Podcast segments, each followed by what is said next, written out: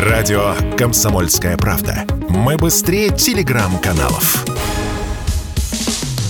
Что будет?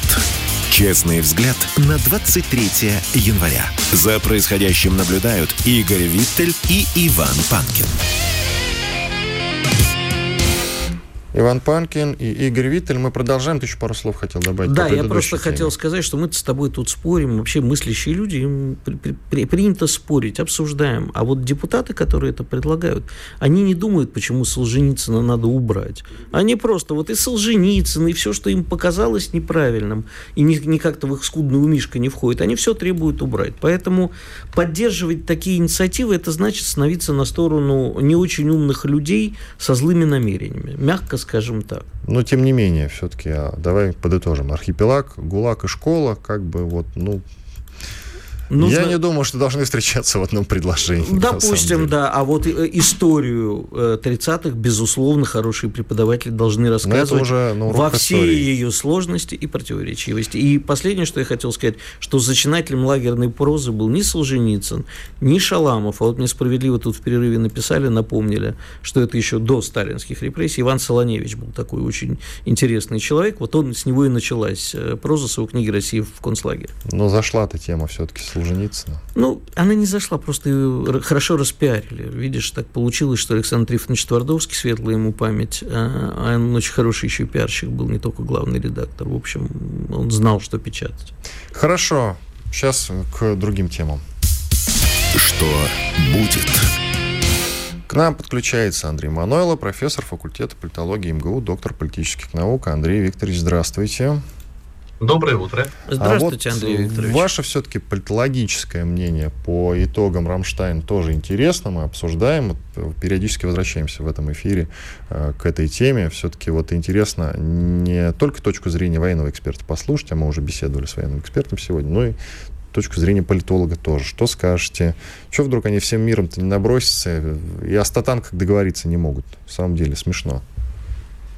Ну, это обычная ситуация. Э, для них, потому что огромное количество мнений и точек зрения, и э, при э, отсутствии механизма, который сводил бы их к одному знаменателю. Э, вот. Я не вижу ничего необычного, потому что коллективные решения э, принимаются у них вот, вот именно так. Э, когда, э, допустим, большинство за, вот кто-нибудь один э, представители там одной или там двух стран против, вот это становится, становится проблемой. То есть вот. вы Но считаете, Андрей Викторович... Речь... Да, Андрей Викторович, вы считаете, что это просто точка зрения там э, одной-двух стран, которые из-за своих, допустим, экономических выгод э, становятся поперек всем, как э, Венгрия, допустим, и среди остальных есть некое согласие. Так я понимаю?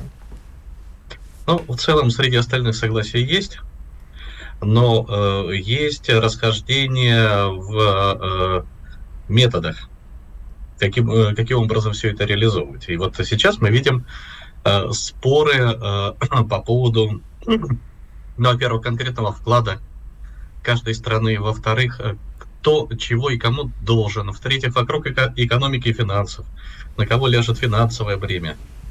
То есть вот они по, по этому поводу в основном спорят. То есть, вот, а поэтому... идеологически вы считаете, есть согласие? Нет, э, и это согласие в чем? В том, чтобы это продлилось как можно дольше, либо они свято верят в победу Украины, либо они боятся победу России. Что происходит? Нет, победу Украины они не верят. Угу. Я не думаю, что там Уже есть э, хорошо. хотя бы один безумец, который э, в это верить может. А, но вот в кампанию по изматыванию России – такую, рассчитанную на э, э, долгий период времени.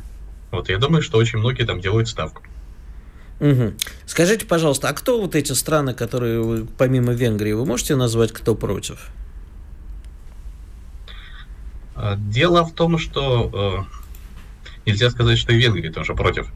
Вот она э, э, весьма своеобразно ведет себя, то есть она торгуется. А на самом деле дело не в Венгрии, дело в тех э, политических экономических группиров, группировках, которые, э, видимо, еще не согласны с теми условиями, которые их предлагают. эти группировки есть в самой Германии, потому что заявление о том, что э, Германия может поставить Украине, Украине э, мизерное количество леопардов и то старых, списанных, э, и причем тех, которые служили... Используются на э, учениях в качестве... На учениях, да, в качестве изображения, да, против, танков противника. Вероятного противника, да, и, возможно, в качестве живых мишеней, по которым отрабатываются артиллерийские удары. Но это смешно. Это говорит о том, что тот же немецкий оборонно-промышленный комплекс не готов поставлять технику более новую на тех условиях, которые ему навязывают. Но при этом э, речь же идет не только об этих э, старых танках, которые изображают, так сказать, э, танки противника. Речь идет и о Леопардах-2.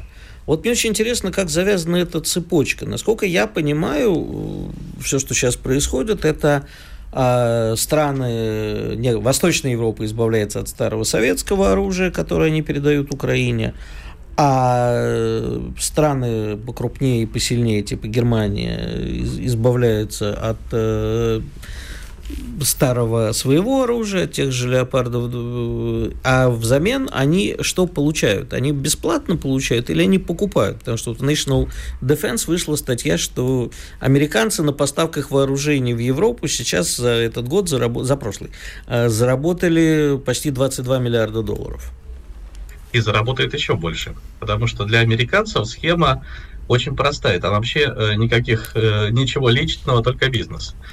А дело в том, что в странах э, Европы, ну, в первую очередь, если речь идет о странах Восточной Европы, то там значительная часть сохранялась еще советского вооружения модернизированного, там переделанного, в том числе под стандарты НАТО.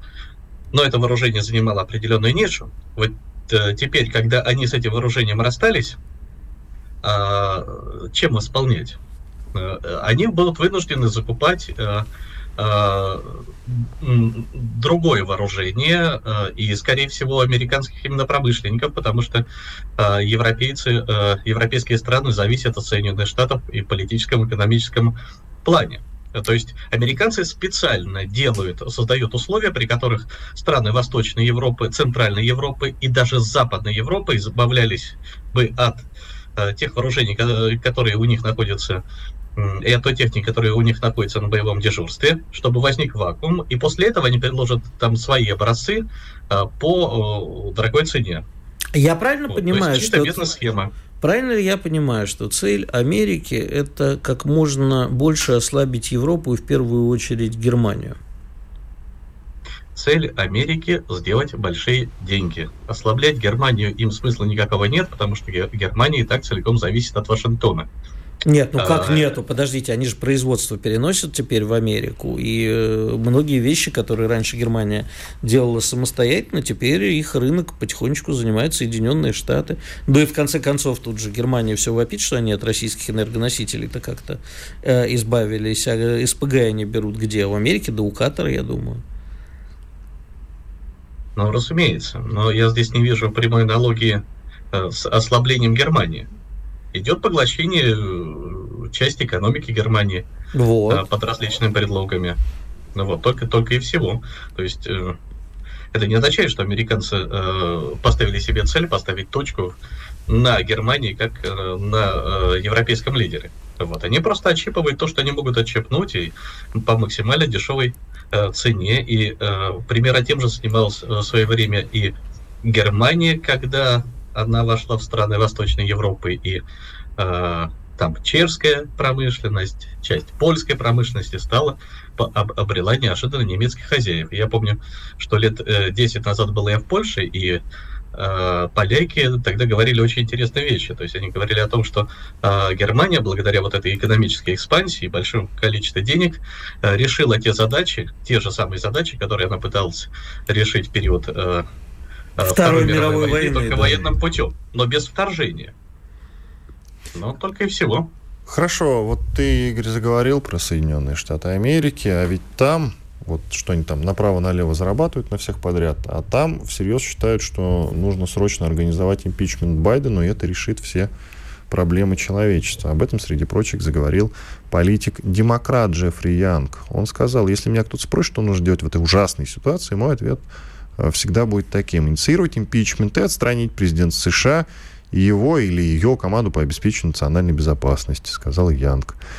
Скажите, пожалуйста, а вот отстранение Байдена в данном случае, оно действительно решит все проблемы человечества или нет?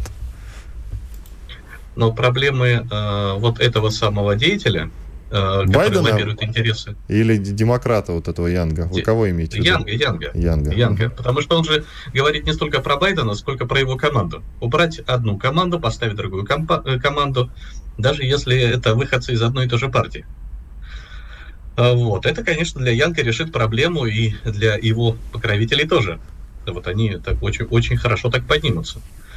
А, но э, для, э, для Америки и, и для человечества никакие проблемы это, конечно, не решит. Дело в том, что э, Байден, он,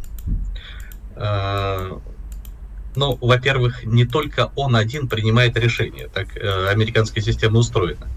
Во-вторых, э, когда мы говорим о том, что Байден э, э, серьезно болен и, не, и э, практически всегда неадекватен, это не совсем так, потому что э, Байден, конечно, великий комбинатор. И Андрей Викторович, Байден великий комбинатор.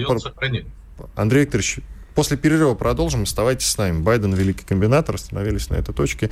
Иван Панкин, Андрей Мануэла и Игорь Виттель. Спорткп.ру о спорте, как о жизни. Что будет? Честный взгляд на 23 января. За происходящим наблюдают Игорь Виттель и Иван Панкин. Да, Панкин, Виттель и Андрей Манойло, профессор факультета политологии МГУ, доктор политических наук. Мы говорили о том, что отставка Байдена, точнее импичмент, может решить все проблемы человечества. Во всяком случае, так заявил один из политиков-демократов американских по имени Джеффри Янг. вот мы начали обсуждать. И Андрей Викторович, среди прочего, сказал, что когда речь заходит о том, что Байден а, болен и не способен принимать решения, надо учитывать, что он великий комбинатор. Андрей Викторович, можете продолжить, пожалуйста. Ну, здесь ситуация вот какая. Для того, чтобы понимать, э, что из себя представляет Байден, надо знать всю его историю нахождения во власти. Э, и если почитать того же американского журналиста Боба Вудварда, который э, основную часть э, своей карьеры прослужил в разведке ВМФ, то есть это человек, который очень хорошо знает, как работают спецслужбы. Он, кстати, жив до сих пор. Вот. А в его произведениях, когда он описывает там, деятельность того же директора ЦРУ Кейси, скандалы, которые возникали, Центральном разведывательном управлении и взаимоотношения ЦРУ с Конгрессом Соединенных Штатов, в первую очередь с профильными комитетами по разведке и по ассигнованиям, вот там появляется молодой на тот момент Байден, который э, страшно кошмарил вот это Центральное разведывательное управление. То есть э, э, сам Кейси, его заместители, Э, руководителя оперативного директората центрального подразделения, э, самого главного подразделения в ЦРУ, отвечающего за разведку с позиции дипломатического представительства зарубежных странах и не только. Вот э, они ходили с распухшей головой, у них постоянная головная боль э, была от э, Байдена, который требовал отчитываться по всем э, секретным операциям, находил нецелевое финансирование, брал их всех за, за жабры, вот он э, тогда начал набирать обороты. Потом, э, как известно, у него в жизни ведь была трагедия, когда у него сын умер. погибла э, да. семья, да, а, а выжил только э, э, сын э, Хантер. Который э, потом... Который, а, нет, да. Который э, получил такие настолько серьезные травмы, что э, когда ему ставили обезболивающие, но в итоге он так, э, тогда его подсадили на наркотики, чтобы он там э, от этих травм не умер. А, и вот тогда Байден э, сказал следующее. Он, он сказал о том, что он собирается уйти из политики, э, потому что если он уйдет из политики, э, Америка потеряет одного конгрессмена и, и найдет ему замену. А если он из политики не уйдет, то семья у него одна, и если семья потеряет отца. То есть, ну, это, это серьезный человек по всем высказываниям. А вот теперь, учитывая его, конечно, э, симптоматику, вот эту чисто кли- клиническую, вот это, конечно, его ослабляет. Но похоже, что он э, остроту ума э, утратил не полностью. Вот, потому что обратите внимание, что первый срок он э, э, сидит, причем сидит довольно успешно. И э, те комбинации, которые сейчас проводят Соединенные Штаты, это, э, э, это не игра, которая делается руками э, тех людей, которые стоят за спиной Байдена. В значительной степени там вклад самого Байдена. То есть это серьезный противник. Ну и э, не случайно, что его пытаются таким образом сковырнуть его же конкурирующие товарищи по партии, потому что самая э, острая конкуренция – это внутривидовая. Андрей, скажите, пожалуйста, ну, вы сейчас говорите, что он всех перехитрил. На самом деле, как говорят в Америке as we speak, да, по, пока мы с вами говорим, вот у него буквально вчера нашли еще партию новых документов, следствие идет. Это да. Вот. И э, продолжается. Его ли это товарищи по партии или нет, э, не знаем. Вот э, скажите, чем это закончится? И я бы хотел еще ответить. Все-таки Джеффри Янг – это такой человек достаточно фриковатый. К его словам можно прислушиваться, но не как к мнению демократической партии, как к одному из мнений. А еще один момент, что, конечно, если Байдена уберут, то там такие леваки стоят рядом с ним. И это Октавия Кортес и прочее что, в общем, нам может всем быть совсем нехорошо, потому что они-то как раз и устроят молодые и злые. Да, я полностью согласен. А, что касается документов, то это, то это феерическая история. И а, вообще говоря, если эти документы действительно а, принадлежали Байдену, и он их перетащил в этот свой гараж, где их там обнаружили, и в доме тоже, и забыл про них, то, вообще говоря, эта история тянет на госизмену. А госизмена – это одна из двух причин, которые никогда не прощает президентом Соединенных Штатов. А, потому что э, президент Соединенных Штатов, человек, если он э, претендует на должность президента Соединенных Штатов, он должен быть физически здоров, это первая причина. Поэтому, когда Хиллари Клинтон во время э, избирательной кампании 2016 года два раза на камерах Э, на, э, упала в обморок, это поставил крест на ее карьере. И э, второе – это э, госизмена, то есть президент Соединенных Штатов не должен совершать э, поступки против вот, национальной безопасности. Э, поэтому для Байдена это, конечно, очень серьезный удар, и вообще говоря, э, было бы, наверное, неплохо, чтобы он из этой э, э истории сухим из воды не вышел. Вот, потому что если это действительно его документы, но это такая фактура, которую так что стоило бы красиво обыграть. Импичмент может быть даже и не за горами. Спасибо большое. Андрей Манойло, профессор факультета политологии МГУ, доктор политических наук, был с нами на связи. Сейчас уже, я думаю, к другой теме есть Я смысл. просто чуть-чуть добавлю тебе. А, дело в том, что больше всего меня потрясло в этой истории, что Хантер Байден, нашли документы там, где Хантер Байден снимал дом у своего отца за 50 тысяч долларов в месяц. Эти часы мне папа продал перед смертью, называется. К другой теме. Что будет? Для тех, кто переживал, вступят ли шведы, ну и финны, соответственно, вместе с ними в НАТО, есть смысл немного расслабиться. А во всяком случае, по поводу шведов точно. Разгорается скандал между Турцией и Швецией. А, в Стокгольме турки сожгли шведский флаг у посольства Швеции в Анкаре и Коран. И, конечно, для турков это на самом деле большой репутационный удар и оскорбление очень сильное. И, соответственно, теперь, я так понимаю, стоит вопрос о том, чтобы не давать добро со стороны Турции на вступление тех же шведов в НАТО. Чего ты так удивляешься? Да, и, в общем-то, чего не давать добро? Они, они бы и так никогда не дали добро. Я уже столько на этом выиграл, что просто... Нет, подожди. Изначально там все шло к вступлению, и нам все, все предсказывали, что все-таки вступят. Все, ребят, можете по этому поводу расслабиться. Знаешь, в цирке есть такой номер «Нанайские мальчики», когда они там борются, а потом выясняется, что это один человек в костюмах двоих мальчиков. Там руки с ноги, ногами борются. Вот примерно это оно и есть. Это игра чисто на публику. Игорь, а, ты единственный человек, который я знаю, который в цирк ходит, и там еще и смеется. Нет, я вырос просто в цирке. А я давно не был в цирке. Теперь все понятно, все вопросы теперь сняты. Давай продолжим про сожжение флага. Про... Нет, там на самом деле, по-моему, они сожгли Коран, а шведы, наоборот, в ответ сожгли турецкий флаг. Я вот что-то не помню, чтобы они в, ту, в, в Швеции жгли турецкий флаг. Коран сожгли, да, это правда. Неплохо, неплохо. А Но это тебе... на самом деле и вот тут сильно. Я предлагаю поиграть немножечко в конспирологию, потому что сделали это действительно, ты все сегодня ультраправых искал, да, не мог найти. Так вот, вон они. Их в России не мог найти. Да. Ну вот нашлись в Швеции.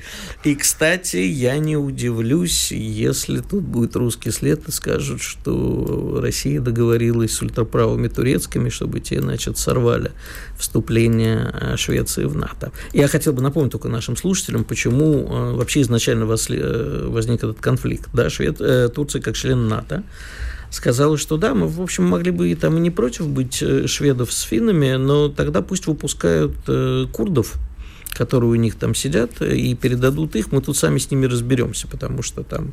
А Турция, Швеция не хочет выдавать, потому что они как бы поддерживают Курдистан, а турки хотят с ними сделать нехорошее. Поэтому вот эта история происходит. Значит, сейчас, я думаю, эта история действительно, если не совсем не прекратится, я имею в виду вступление Швеции в НАТО, то отложится на долгое время. Но это такая, скорее, теория заговора. То есть, если брать просто за основу, что кто-то... Действительно, я, там, я бывал в Швеции, и количество мигрантов там, э, в том числе и турецких, но турецкие их не сильно волнуют, а вот сирийские и прочие, оно громадное, и оно уже очень много их шведских обывателей просто приводит в состояние такого, как и у многих других. Типа, а, собственно, а что они тут делают? Знам-то они зачем? Рабочие места отбирают, и вообще от них один криминал и наркотики. Ну вот. Я вспомнил акция, это вот это вот это интереснейший момент э, сжиганием Корана, священной книги, произошла в Стокгольме э, с разрешения местных властей и под контролем полиции.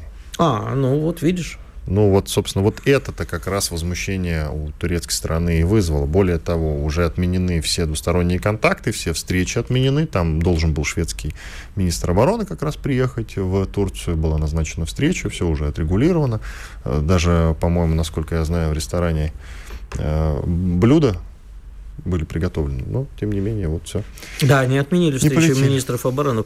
Я просто я хочу обратить твое внимание вот на что. Сейчас самое подходящее время для того, чтобы все вспомнили э, взаимные обидки. И в Евросоюзе, и в НАТО внутри. У них же как бы это все есть, но только затерто под ковер. Понимаешь, Турция с Грецией есть о чем поговорить, о Греции с турками. Это все никуда не делось. У турк, к туркам, наоборот, вообще много вопросов у всех. У Кипров того же, у греков тоже да, у есть. Север, да, типа... У нас много Северный вопросов. Кипр бы неплохо вернуть. Кому? Ну, неплохо. кому? Нет, я имею в виду, кому неплохо.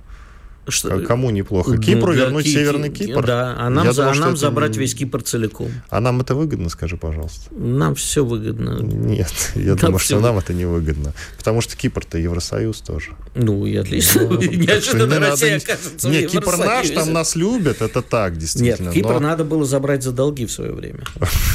Иван Панкин, Игорь Виттель, уходим на перерыв, на большой перерыв, через 4 минуты продолжим.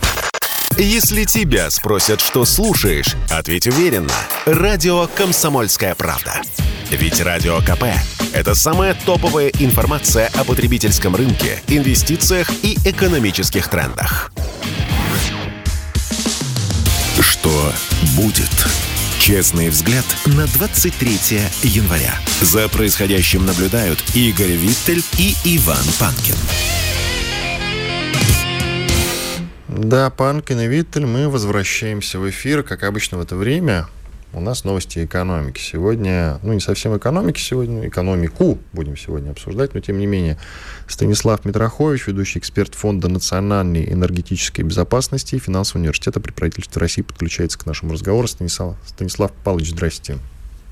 Здравствуйте. Добрый день, Станислав. Первый вопрос, который хотелось бы задать, это как будет продолжение нашего пятничного разговора с другим экспертом. Он, конечно, про энергетику. И э, там мы спорили о том, о заявлении Германии, что удалось избавиться от зависимости от э, российских энергоресурсов. Сейчас Барель подхватил э, и сказал, что все полностью мы сделали то, что создавалось многими годами, мы избавились. А вопрос, так ли это и э, чем они это все заменят? С СПГ купленным втрое дороже, и втрое ли это, я так для красного словца, э, альтернативной энергетикой, что, чем, как это будет перераспределяться?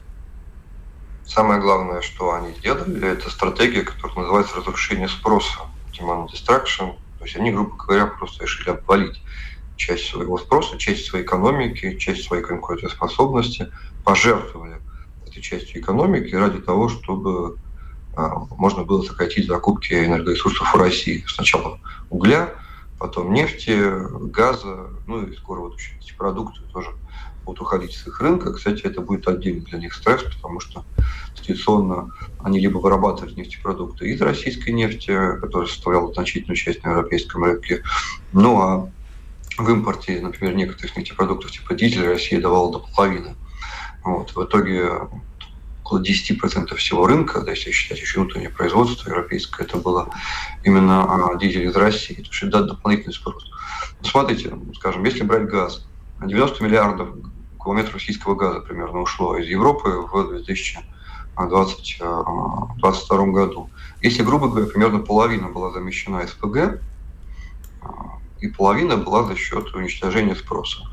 То есть, если кто-то, например, ожидал в России, что в Европе настолько не будет газа и всего остального, что они будут там как-то физически замерзать на улицах, то это, конечно, неправильный подход, и я никогда не приветствовал подобного рода выражения. Но то, что они в долгосрочном плане теряют свою конкурентоспособность, особенно в энергоемких отраслях промышленности, таких как химия, металлургия, машиностроение, будут проигрывать китайцам, американцам, что же через несколько лет Европейский Союз станет нет импортером автомобилей, это показательно, как они проигрывают, скажем, гонку в этой сфере тем же самым китайцам, да, вот это им придется, а, это им придется учитывать.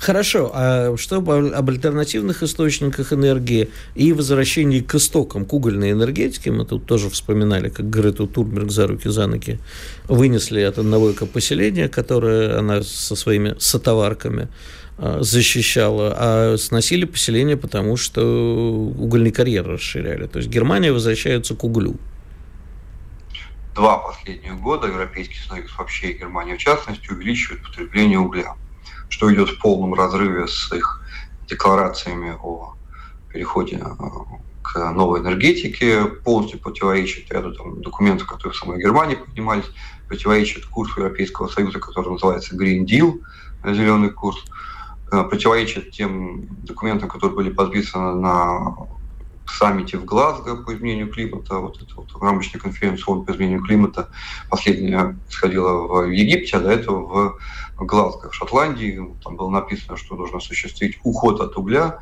Значит, теперь все ровно наоборот. Они говорят, что это временно, но это временно может продлиться какой-то еще значительный период на самом деле. И более того, люди же говорили, принимающие решения в Европе, что нельзя ждать, то есть нельзя продлевать век угля, пока совершенствуются технологии возобновляемых источников энергии, пока совершенствуются технологии промышленного хранения энергии. Говорили, что этого ничего ждать нельзя, планету нужно спасать именно здесь и сейчас. А выясняется, что, оказывается, если вдруг ситуация требует, можно, оказывается, и подождать со спасением планеты и э, наступить на горло собственной песни.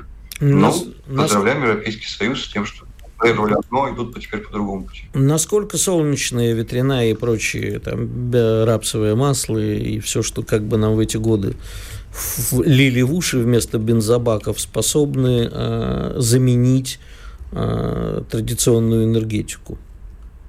Ну, в как... ну, уже сейчас э, энергетика занимает значительную часть энергобаланса в Европе, там, в некоторых других регионах мира. Просто на текущем уровне технологического и экономического развития невозможно отвлекаться только на них, потому что они по определению прерывистые. Они работают тогда, когда позволяют погодные условия. А электричество в розетке или на заводе должно быть на регулярной основе. Вот в чем проблема. Поэтому до того момента, пока технологии не усовершенствуются, обязательно ветровые солнечные электростанции должны быть э, сопровождаемыми системами, которые их заменяют, ну, допустим, э, там, газовыми станциями. Вот смотрите, в определенные дни, например, в Великобритании э, ветровая генерация может давать там до половины всей электроэнергии. Но бывают такие дни, когда она дает всего лишь несколько процентов, потому что ветер не дует, а электричество должно быть всегда. Поэтому им может повести, например, в какой-то момент времени, там, какой-то день или какую-то неделю, или какой-то отопительный, скажем, период, что погода оказалась ветреной. Но никто не может дать гарантию, какая именно будет сила ветра, например, через день или через неделю, или там 5 декабря 2026 года. Нет, рассчитывать Я, я так понимаю, что Маргарет Тэтчер вообще зря шахтеров уничтожил. Я как социалист э, был из-за социальных э, мотивов против этого. Оказывается, она просто еще не, не, не очень дальновидно поступила. Ну, они же еще и взорвали некоторые угольные станции. Угу. Любой человек может на YouTube найти очень пафосные ролики, которые сняты с коптеров и которые показывают, как замечательно взрываются эти вот станции, как они разрываются в прошлом. А теперь выясняется, что ряд станций, все-таки, которые не взорвали, а законсервировали, их надо срочно вводить в эксплуатацию. Более того, британское правительство доплачивает владельцам этих электростанций, чтобы они наконец-то их запустили снова в работу. Ну, а мы-то сможем переориентироваться, как бы. Ну, хорошо, они не доизбавились, но речи о поставках туда, видимо, больше не идет. Только о каких-то левых мутках. А мы-то переориентируемся на новых покупателей, сколько это займет времени, инвестиций, и главное, насколько, как вам кажется, долгосрочными могут быть такие отношения. Если говорить про поставки нефти, то они сейчас переориентируются прямо в процессе, мы это наблюдаем на наших с вами глазах – очень масштабная перестройка, поскольку, в принципе, не хватает э, ну, в мире нет нефти, чтобы заменить сразу Россию по всем направлениям, и ОПЕК плюс арабская часть не увеличивает добычу, ну, по крайней мере, быстро. Это, кстати, для нас очень хорошо.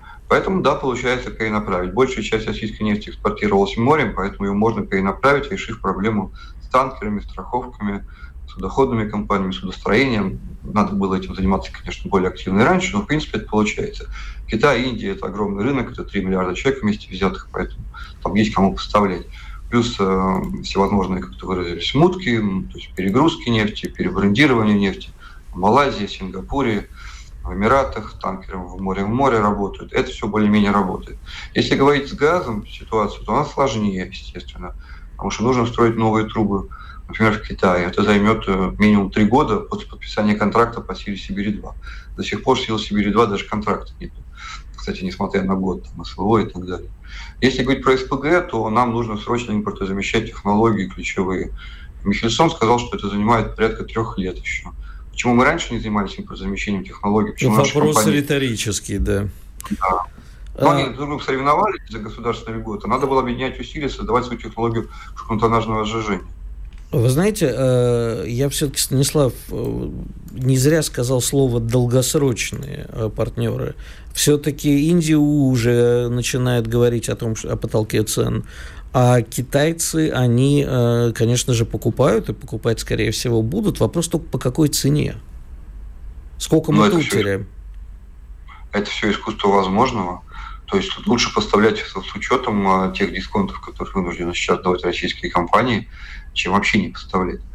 Когда был ковид, было очень много размышлений и анализа, какова себестоимость российской нефти, как ее считать там, с капитальными затратами, с операционными затратами, как учитывать налоги. В принципе, э, российская нефтяная индустрия держит цены даже, которые в два раза ниже еще от текущего момента, с учетом дисконтов. Но лучше, ну, конечно, не российская нефтяная индустрия, а российский бюджет скорее но и бюджет, и индустрия. У нас был опыт ковида, когда и бюджет, и нефтяная индустрия сохранились. А цена, например, в определенную неделю весны 2020 года была ниже, чем 10 э, долларов в портах. Слушайте, а Западной Европы. А мы с вами вспомнили уголь и все вспомнили, но про атомную энергетику, которую в ряде стран Европы просто закрыли, э, не поговорили. Она-то может сейчас э, как-то обратно возродиться? Ну, вы же знаете, что в текущем году Германия продлила работу своих да. атомных станций, которые до этого закрывать. Это, да, тоже отступление от предыдущего курса. Есть раскол по атомной энергетике в Европе. Есть, условно, там, команда Франции, есть команда Германии. Команда Франции за атомную энергетику. Команда, команда Германии, Германии против. Да, и они, кстати, на эту тему дискутировали на уровне институтов Европейского Союза. И, в принципе, в начале 2022 года была принята новая такая номенклатура политическая, как определение, каких, какие виды энергии относятся к категории отвечающих условиям устойчивого развития, какие не включены туда. И вот, кстати, атомная энергетика была включена список той, той, тех источников энергии, которые отвечают критериям устойчивого развития. То есть, в принципе, команда Франции, грубо говоря, победила. Но это не значит, что все в Европе теперь убеждены, что надо идти именно по французскому пути. Они на эту тему еще будут спорить. Что касается России, то у нас атомная энергетика одна из главных фишек, Компания «Росатом» одна из самых высокотехнологичных компаний в мире. У нее большое количество иностранных проектов, российских проектов. Нам, конечно, атомную энергетику нужно развивать. Спасибо. В том числе и вещи с замыканием атомного цикла. Спасибо большое. Станислав Митрохович, ведущий эксперт Фонда национальной энергетической безопасности и финансового университета при правительстве России, был с нами на связи. Уходим на перерыв. Радио «Комсомольская правда». Никаких фейков, только правда. Что будет? Честный взгляд на 23 января. За происходящим наблюдают Игорь Виттель и Иван Панкин. Иван Панкин и Игорь Виттель, и вот о чем мы поговорим. Ты когда-нибудь видел мумию в музее? Видел, конечно. Видел. Смотри, вот когда-нибудь, если санкции не ведут, ты побываешь в Британском музее, а это крупнейший музей Бывал. мира. Ты даже там был? Угу. Видел мумию там? Видел. Но теперь ты ее там не увидишь. Потому что ты увидишь мумифицированные останки. А словом «мумия» эту самую мумию называть теперь просто нельзя. Это запретили не только в Британском Почему? Музее. Мумии-то им чем Не знаю, не только в Британском музее, а также в Национальном музее Шотландии. Все, больше никаких мумий. Посчитали, что называть так останки древних египтян неуважительно. Термин, внимание, унижает человеческое достоинство и, еще более внимательнее, возвращает страну к колониальному прошлому. Ты знаешь, я тебе так скажу. Вот мы с тобой все время говорим про крайне правых, да, у нас все время в речи мелькают. Они удивляются, откуда взялись крайние правые, Ультраправые даже. Ультраправые, красивее. Ну, да. А ведь вот отсюда-то и взялись. Маятник настолько качнулся в сторону вот этой вот бессмысленной борьбы не с фактами колониального наследия, а с симулякрами, с названиями какими-то. Вот понимаешь, я всегда, когда общаюсь с феминистками, а мне приходится иногда это делать, меня поражает. Тебя заставляют Что в стране есть большая проблема с э, домашним насилием, прям огромная. Но они не с ним борются. Они на словах, э, конечно, говорят, что мы против. Они вместо этого борются за внедрение феминитивов, да? Редакторка. Военкорка. Я вот не знаю, как женщина-ведущая называется. Ведущенко? Смешно. Я даже не знаю. Так А, ведущая, все, уже Поним- есть женский вариант. Ну, это недостаточно женский вариант, понимаешь? Нужно Нет, как-то... они борются с тем, э, где э, женский вариант Я отсутствует. к тебе, Редактор, я например. тебе к тому, что слово. маятник так качнулся влево, что потом он так качнется вправо, что не обрадуются. Понимаешь, вот людям кажется, Англия это такие постриженные газоны. Знаешь, в начале перестройки говорили, а как добиться ровного газона, типа посадите, потом 200 лет за ним ухаживать. И вся наша общественность такая демократическая, она тогда рукоплескала, как это мудро сказано. Нам потребуется 200 лет, чтобы у нас в России вырос газон, 200 лет спокойствия, демократии и всего прочего. Дебилы, они когда-нибудь были в английской провинции с чавами местными, с гопотой общались? Да ты. В смысле, в Лондоне этой гопоты И до в жопы. Лондоне, да, но если ты поедешь в английскую провинцию, то все вот это, знаешь, любят. Говорят, вот мы поехали в Турцию, а там в бассейне сплошной тагил. А там не тагил. Вы посмотрите на английских чавов. Это же вообще не люди абсолютнейшие, скирявшиеся, С оружием сторчавшиеся. в школу, которые ходят, да. Это Да. вообще не пойми что. А, э, понимаешь, а мы потом удивляемся. Вот потом эти чавы, которым не нравятся мигранты, не нравится засилие феминисток и всего прочего, в этой милой Англии-то и устроят такое, что не понравится. И везде такое будет. Про феминитивы только добавлю. Смотрел я обзор одной девочки, она куда-то ездит периодически, и потом монтирует небольшие видосики, выкладывает о том, как она съездила там, в тот или иной город. И мне ее обзоры нравились, они довольно забавные были. Но как-то она употребила в речи слово «тренерка», и тут меня перепахало, и я с тех пор так и не нашел в себе силы Я не- смотреть Я не, ее пони- ролики я не снова. понимаю, я не вижу в этом смысл. Я даже не против. Если это им как-то помогает, то ради бога. Нет, после тренерки я не Не- смог. я тоже не могу, я это просто не смотрю. Для этого я хочу им сказать спасибо, что там есть всякие издания, в том числе иноагентские, не иноагентские. Они когда пишут в анонсе, наша редакторка написала, все, я это сразу не открываю. Теперь еще к придуркам, только уже к американским. В Калифорнии, внимание, надо слушать эту новость и получать удовольствие. В Калифорнии 66-летний негр-трансгендер Кристин Вуд подал в суд на тренажерный зал, который располагается в детском лагере для христиан. Уже смешно. Написал эту историю, кстати, Рома Голованов у себя в телеграм-канале. 17-летняя девушка зашла в женский душ, пишет. Он увидела там голого деда, ветерана военно-морского флота, который начал принимать женские гормоны в 16 году. Чем дальше в лес, тем, тем хуже. Тем нет, злее партизаны. Нет, про, про, толще. Но не про партизан речь. И вот эта девочка, которая зашла в женский душ, увидела там голову деда, травмировала свою психику. После этого трансу запретили посещать женскую раздевалку. При этом ранее ему разрешали посещение. В свое оправдание этот мужик заявил следующее. То есть уже и не мужик, в общем-то. Я страшная трансгендерная женщина, которую этот ребенок ошибочно принял за мужчину. Эту девочку начали травить э, в соцсетях. Ее защитники устроили митинг в ее поддержку, на который пришло более 300 человек. Представитель этого тренажерного душа или зала. Тренажерный заявил, душ. Это где ты тренируешься к сексу готовишься? Типа того. Ну, для трансгендера, очевидно, это был тренажерный душ. Что они, вот этот тренажерный зал, который в, находится в детском лагере для христиан, пересмотрит планировку раздевалок в своих зданиях в Калифорнии.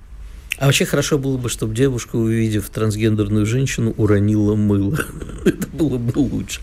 И знаешь... тоже, то есть трансгендерная женщина роняет мылом, нагибается, и тут входит девочка. Ты об этом? Да. Ты знаешь, э, это, конечно, очень грустная история, потому что я помню Америку такой, очень, может быть, страшный, преступный, но без этих, знаешь, с духом э, первопроходцев, как бы к ним не, не относиться, с нормальными ценностями которые там можно не разделять, но это как бы их были такие ценности, на которых Америка стояла. А вот сейчас абсолютно, где, как Жванецкий, который я тоже терпеть не могу, он еще писал все-таки правильные вещи иногда. Говорит, где наши? Вот раньше было, знаешь, где свои, где чужие. Сейчас где свои, где чужие, ни черта непонятно. Кого им защищать? А девочку, которую, знаешь, там какую-нибудь условно она увидела голову мужика, мужика посадят, потому что там Харви Вайнштейн э, показался голой 17-летней девочке. Мужика, естественно, сажают. А тут ветеран-трансгендер? Нет, тут девочка виновата. Знаешь, у нас тоже такие анекдоты были в детстве. Мальчик виноват, да? А, это, конечно, жуткая история. Я сегодня, кстати, знаешь, интересно, раз уж мы вспомнили, я не люблю слово негр, но ты сам его назвал. Мне сегодня на глаза попалась очень интересная книжка в Телеграме, кто-то выложил, а, по-моему, твой любимый Паша Пряников, угу. который толкователь, что, оказывается, в советское время планировалось, что, дескать, когда Америка станет частью всемирного коммунистического, социалистического, так сказать, альянса, там будет на юге создана республика негров. Ну, вот в Джорджии, В таких штатах, короче, там, с чем северяне воевали, там будет республика социалистических или коммунистических негров создана. Вот для меня вот это нормально, да, когда не защищают непонятно кого, а создают действительно э, правильные вещи, которые защищают права и борются с рабством. И новость, которую мы не успели заметить в свое время, но я предлагаю к ней вернуться, потому что не могу. Может быть, я не прав, кстати, и ты мне, как умный взрослый человек, пояснишь, в чем. Так, Комитет Госдумы, мой любимый, одобрил штрафы до 450 тысяч рублей, почти полмульта, за неправильное обращение, ты подумаешь, с трансгендерами? Нет, лучше, с навозом.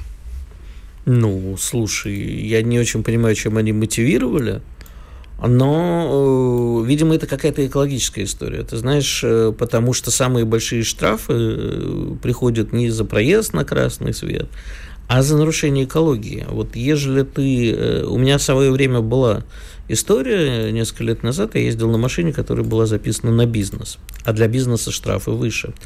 И э, у нас во дворе было очень трудно запарковаться, и я там запарковался, зацепив ненарочно, я просто не обратил внимания в темноте, зацепив две травинки на газоне. Ну, то есть я так притерся к бордюру, и одно колесо оказалось за бордюром, и, соответственно, вот там несколько травинок было примят. Кто-то не поленился, снял, и отправил. Знаешь, какой штраф правильно, мне пришел? Правильно, надо следить. Штраф да, какой, знаешь, мне пришел? Вот как ты так. думаешь? Ну, угадай. Не знаю, большой. Значит, э, частному лицу пришел бы 3 тысячи, мне пришел на 300 тысяч. 300. Ну, что-то сильно как-то лихо, ну, сильно мы, дороже. Я потом оспорил, естественно, его, этот штраф. А, да, на, на юридические лица вот такие штрафы могут приходить. Я не знаю конкретно, что там с навозом, но, может быть, это действительно там составляет какую-то важную экологическую проблему. Может, когда везут грузовики, там падает. Я не знаю, честно тебе скажу. С навозом я не сталкиваюсь на дорогах. Там такое количество... А в жизни? Понимаешь, на дорогах такое количество дерьма за рулем, что вот это, если называют навозом, то, безусловно, штрафовать. Так нет, а в жизни ты с навозом сталкиваешься? Конечно, да. Я же близок к земле, потомственный крестьянин. Не, я правда фермы очень люблю. Чего. В Хакасии мошенник продавал места в электронной очереди бесплатному врачу. Русский человек велик, конечно. Молодец, всегда так делай, мальчик. Понимаешь? Нет, а с другой стороны, у нас э, с, исторически вот эта тема, конечно, прокачана еще с начала 90-х, когда к Макдональдс-то э, специально обученные да, мальчики да, с 90-го года брали, де- брали денежки за то, чтобы в этой самой очереди отстоять, а потом тот самый человек подходит и, значит, уже как бы и без очереди. Нет, ну смотри, если это как бы человек не хочет сидеть в очереди и хочет воспользоваться такой услугой, то платят за нее деньги. Да, бесплатному врачу. Так, слушай, э, ты знаешь, одна из самых больших мафий, например, в Москве, а? чем занимается? Театральными билетами. Ты попробуй на популярный спектакль, купи билеты. Ну, я хожу в театр время от времени. Ну, ты... Я, правда, всегда, ты знаешь, по старинке люблю в кассу зайти и там билет купить. Это Но да. на мега популярные истории я не хожу, они стоят там билеты по 20 тысяч. Да, дурак, эти билеты ли? стоят по 20 тысяч. А знаешь, почем они у перекупов? Умножай Нет. минимум на 3. Ну, в общем, я не идиот, чтобы ходить на такие. Но... Ну, Скорее а всего, спектакль меня разочарует, я более чем Я уверен. люблю театр, приходится покупать иногда его перекуп по-другому Батюшки, нет. какие люди рядом со мной в студии е- сидят. Если знаешь, конечно, как купить А штраф билет. в 300 тысяч он пооплатить Ну, потому что, я, слушай, если бы я действительно запарковался на газоне, сознательно нарушал, да. А тут, ну да, виноват, но не настолько, чтобы 300 тысяч платить. Ну, ты о чем?